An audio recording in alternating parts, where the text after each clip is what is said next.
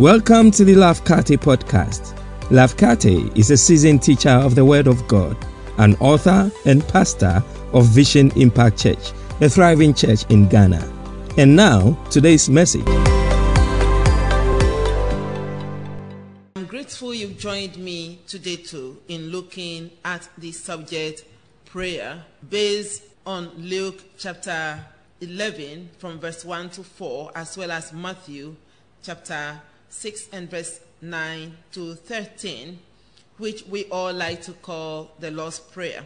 We have seen that it is only a pattern prayer the Lord has taught us to fashion our prayer life after. There are 10 things that we have set ourselves to look at, and hitherto we have looked at six. Namely, prayer must include sweetness or must be sweet, which means we must have worship. Secondly, prayer must be sound based on the word of God. Third, prayer must be simple, not complicated, that anyone can pray. Fourthly, we said prayer must be specific, exactly what we want to ask God. And then, number five, prayer must be sincere. Then, lastly, we looked, number six, at prayer must be steadfast. Today, we'll also continue and look at point seven. And I say we can deduce from the Lord's Prayer that prayer must be serious. What do I mean by prayer must be serious? Serious means prayer must be thoughtful. Prayer also must be solemn. There is a solemnity part of prayer where it's not all about making noise, but deep inside our hearts, we are thoughtful. We are approaching it with earnesty. We treat prayer as an urgent matter.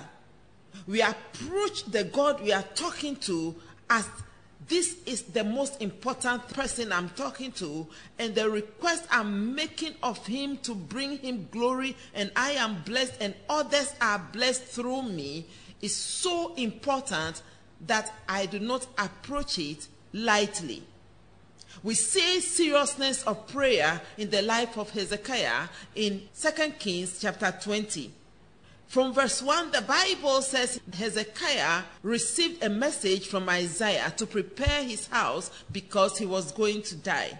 At that time, Hezekiah was sick. We will know later in the passage that he was having a boil which was going to kill him. And God sent to tell him, prepare your house, you are going to die. Verse 2 of that scripture said, As soon as Isaiah began to walk away and the king Hezekiah heard this message, he shut himself into his room and turned his face to the wall and began to seek the Lord in prayer. I would like to draw from that turning his face to the wall that Hezekiah did not take lightly. I believe none of us would take lightly if we should have the opportunity of God sending someone to us and say, Prepare your house, you are going to die tomorrow. But every day God is telling us, You will die today. It is appointed unto men once to die. And that once you don't know it could be this second, not the next second, right now. I could fall and you could fall. So every day God is telling us, prepare your house.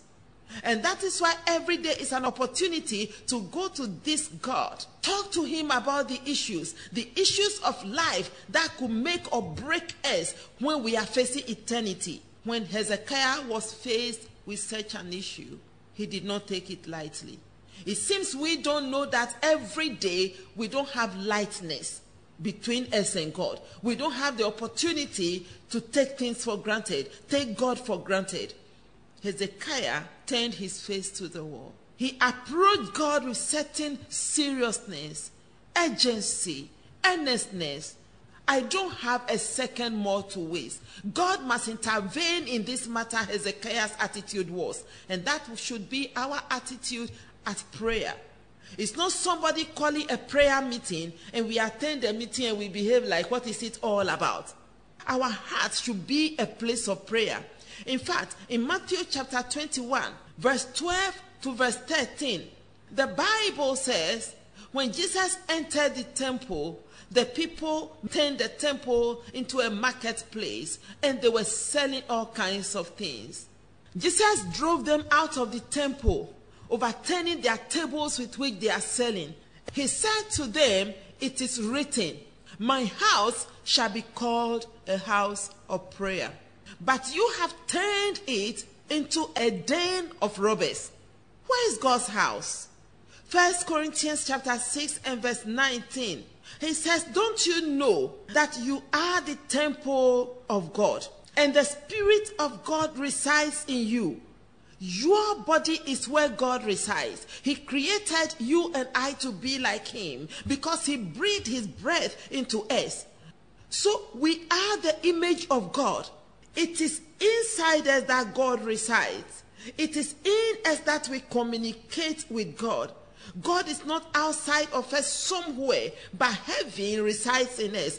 God Himself dwells in us. Jesus said, that place is a place where God wants to have relationship with us. Every good relationship is based on good communication. God wants to reside, live in us, talk with us. He said, I will live among them and I will walk among them. He also would talk with us, just as he went into the Garden of Eden and he communicated with Adam and Eve. The only thing that broke that communication was sin. Today, the same way as Jesus went into the temple and drove the money changers and the sellers who made his house a place of play, a marketplace where they walked about and did as they pleased. The same way today, God is entering his temple and finding people who are not serious about using that place as a meeting place, a meeting place with the divine to have fellowship, to talk about issues that matter to us, that matter to people around us, that matter to our nation, that matter to the nations, about issues which will bring glory to God. God today is looking for people who approach prayer with seriousness. You say, Oh, is that in the scripture you read? Read the scriptures again and see how thoughtfully, word after word, Jesus taught us when we pray what to do. Our Father in heaven. Have you given thought to God as your Father? Are you serious with this Father? Or you are taking him for granted? Hallowed be your name. That is how I know God was teaching us this prayer and attaching seriousness to it and saying, when you pray, be serious. And when you are serious, you will get answers. Hezekiah, who we were talking about in 2 Kings chapter 20, the Bible says by verse 2, he turned his face to the wall. He prayed and he said, God, remember how I have devotedly served you. Remember me by verse 4, Isaiah was still working in his compound. I don't know how large his compound was. Could it be five minutes away from when he was told he would die? But within whatever period it was, Isaiah was still in the compound of the king. But verse 4 says, God said to Isaiah to go back and say, I have added 15 more years. God is looking for people like Hezekiah who will shut the door, who will shut the door of their hearts. All the agitations of the world does not matter. They are so damn serious and they know God is the only one who can give answers. And they pray and they stay at post until God gives answers. And God does give answers. Call on me, I will answer you, says the Lord. Number eight, prayer is a struggle. Deliver us from the evil one. That is point eight. Jesus said, Deliver us. Lead us not into temptation, but deliver us from the evil one. Oh, we are living in the world. Believe you me, the battle was waged before you manifested. When your parents taught you up, there was a battle that started. The enemy did not want you to make it, to survive this life. You came in and you have survived. And the battle ranges. You are fighting every day, whether you are in your nice car, your beautiful home, married, not married, business is doing well, not doing well, you have education, no education. We have a common enemy. Your enemy is not your uncle or your auntie or your siblings. No, your enemy is a man called Satan. He may use all these people and circumstances against you, but you are in a battle. Good news, my friend, is that it's a battle you will win.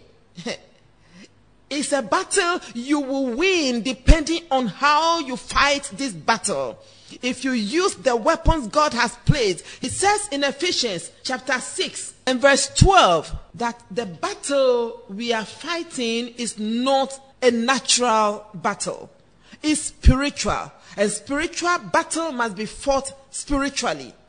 He says, For we are not fighting against flesh and blood, but against principalities and powers and authorities, against the dark world against spiritual forces of evil in the heavenly realms. We have a battle with an unseen enemy, but we fight behind an unseen God who is real. He goes before us in the battle. He is the captain of hosts of Israel. We have a God who has already handed us the victory. If we will have faith in Him, believe in Him, and wrestle in this battle, it's a struggle. And we fight this battle with weapons that are not carnal, according to Second Corinthians chapter 10 and verse 4. It says, the weapons with which we fight are not carnal. They are not weapons of the world. They are not natural weapons. Huh. But they have divine power to demolish strongholds. They are spiritual weapons. We struggle through prayer and if we use all these components I have been teaching from the beginning, standing on the word of God, standing in faith, standing steadfastly, making our prayer sweet, all these components of prayer in our struggle in prayer, then for sure we will come out victorious. Same was it with Jacob. When Jacob was fighting his battle of the night, the Bible says he wrestled with the angel. As he wrestled with the angel who brought him his blessing, so was he wrestling against unseen evil spirits. The Bible did not say that, that he wrestled with unseen evil spirits, but it was a struggle. It was a struggle to prevail, to receive his blessing. I believe just as God sent an angel to bring him his blessing, as in the case of Daniel, when Daniel was praying in the book of Daniel, the Bible says he was praying the very same day he started, he received an answer. An angel was sent to bring him the answer. But the Bible says the prince of Persia stopped the angel. For as long as Daniel remained praying, it was that long God had to send another angel to help his angel to grab the answer to the prayer and bring it to Daniel. It's a struggle. When you give up too soon in your prayer, you don't get the victory. My friend, as I bring today's broadcast to a close, I urge you, keep up in the struggle. And as you keep on struggling in the prayer, I tell you, thanks be to God who has already given us the victory in Christ Jesus. You will see the manifestation of victory. You will see victory in your life. You will receive physical victory as you struggle. Answers will come to you. Today, I trust that when you have given up, you are going back and standing put in prayer, knowing that the God who promised he will answer is bringing your answers near to you. God bless you for listening to this message. Make sure to subscribe to this podcast to receive new messages every week. Until next time, remember, Jesus came that you may have and enjoy life and have it in abundance to the full till it overflows.